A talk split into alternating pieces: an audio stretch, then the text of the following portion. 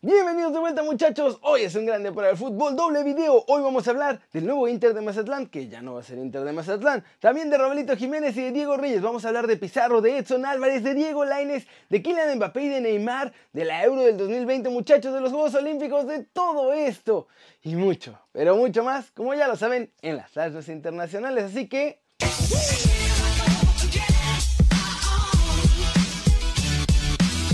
Arrancamos con la nota One Fútbol del día que es sobre el nuevo club que llegará a Mazatlán como parte de la Liga MX. Porque va a tener que cambiar su nombre muchachos, se los dije. Y es que ya en el video anterior les había explicado que existía la posibilidad de que el Inter de Milán se pusiera agresivo con eso del nombre, pues el Inter es una marca registrada de los italianos. Esto mismo le pasó al Inter Miami hace unas semanas y los forzaron a mantener el nombre de Club Internacional de Fútbol de Miami como nombre oficial, alegando que Inter Miami es solo como la gente les quería llamar y no una marca registrada como tal. Pues bien, la diferencia con el cuadro Mazatleco es que ellos sí se llaman Inter de Mazatlán, por lo que violan por completo la propiedad intelectual de los Nero.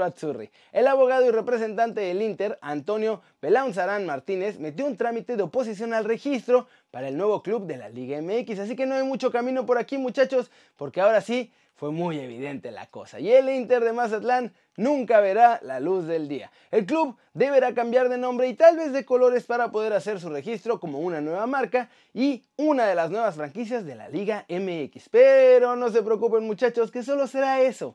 El club sí va a existir y habrá un cuadro profesional en Mazatlán con un flamante estadio nuevo y muchas cosas más. Y recuerden que si quieren saber todo de la Liga MX, pues pueden bajar la app de OneFootball. Es totalmente gratis y el link está aquí abajo. Ya estamos a la mitad del torneo muchachos y hay equipos que están sorprendiendo, hay otros que siguen bien y hay otros que están decepcionando. Pero mucho de esto también tiene que ver con sus refuerzos. Así que estos son los fichajes que eran bomba o que tenían que haber sido bomba y que están decepcionando en el clausura 2020. El primero del que vamos a hablar es Sebastián Cáceres, pues el central llegó a América desde Europa y parecía que sería ese gran fichaje que los haría mejorar muchísimo la saga. La realidad no es así. El uruguayo apenas jugó 38 minutos y ahora está en la lista de lesionados de los de Cuapita la Bella. Otro uruguayo que ha quedado de ver mucho es Nicolás López de los Tigres de la UANL. Este centrocampista fue el único fichaje de los universitarios y fue una decepción. Empezó como titular las primeras jornadas, pero luego se nos fue a la Vancomer y ya no ha salido de ahí ni para ver la luz del sol, muchachos. Tuca de plano no cuenta con este jugador, ni siquiera para los cuadros alternativos.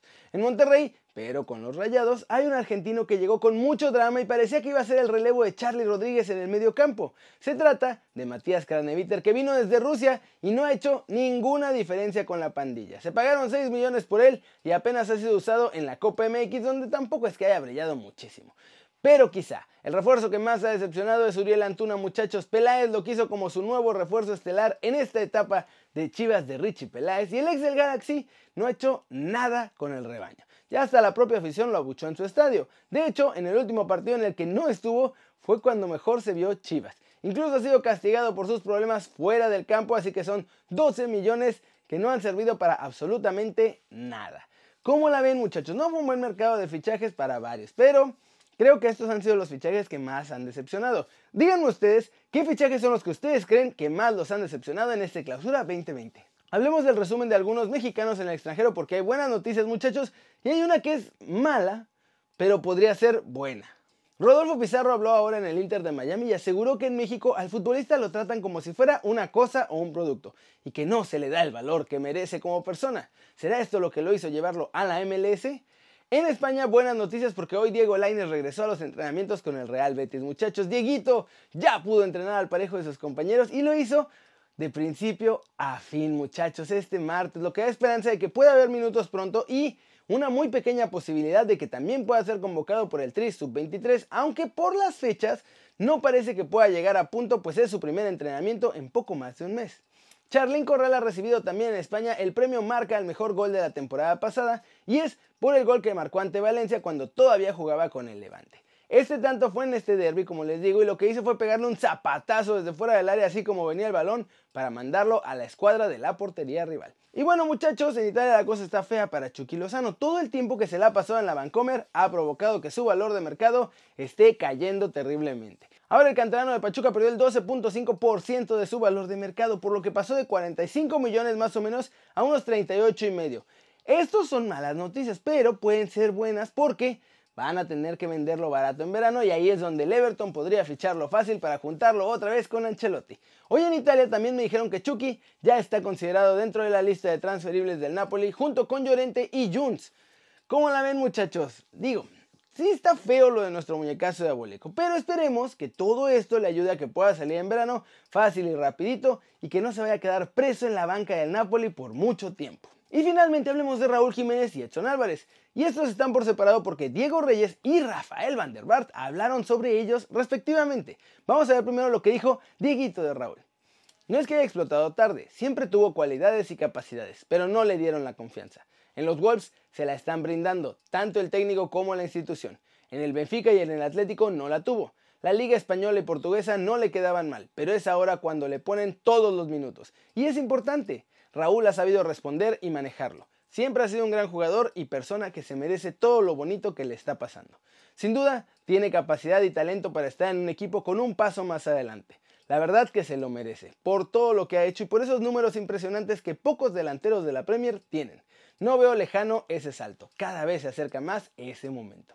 Y bueno muchachos, estas fueron las palabras de Van der Bart sobre Edson Álvarez.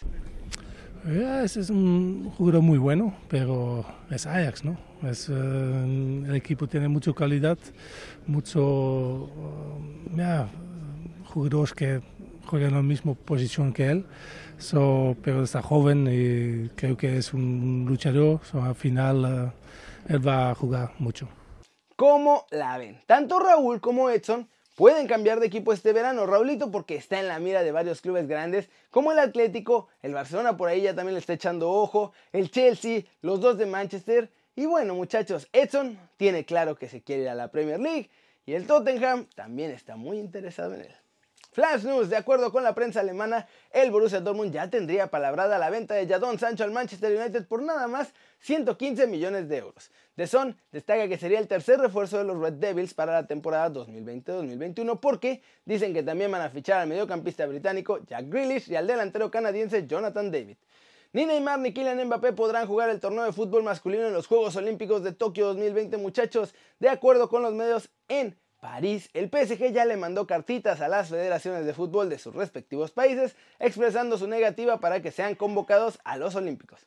La crisis del coronavirus retrasa la venta de la mayoría de las acciones de la Roma de James Palota a Dan Friedkin. El motivo es que la pandemia está afectando la economía y la sociedad de la nación podría encarecerse, alargarse todo el papeleo, pero solo están haciendo más tardado lo inevitable. Esta operación se va a acabar realizando. Y finalmente, muchachos, hablemos de la euro, porque están complicándose ya las cosas y a menos de 100 días todavía no se ponen de acuerdo si sí va a haber o no va a haber o qué se va a hacer. Vamos a ver lo que dijo Infantino sobre la euro.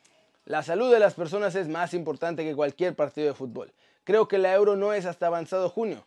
Antes de eso tenemos muchos partidos a nivel internacional con multitud de viajes. Tenemos que monitorizar la situación y aquellos que ocupan los cargos. El gobierno, las instituciones deben tomar decisiones sobre lo que está y lo que no está permitido.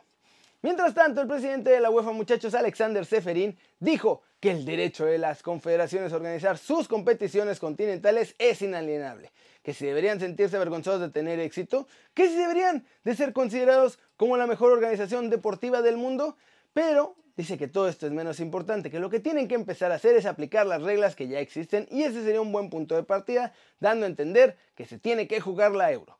¿Cómo la ven muchachos? Infantino dice que hay que tener cuidado y ver qué pasa, pero Seferín dice que aunque pase lo que pase, tiene que haber euro este año porque es su derecho y porque dinero, dinero, dinero. Aprende algo, dinero.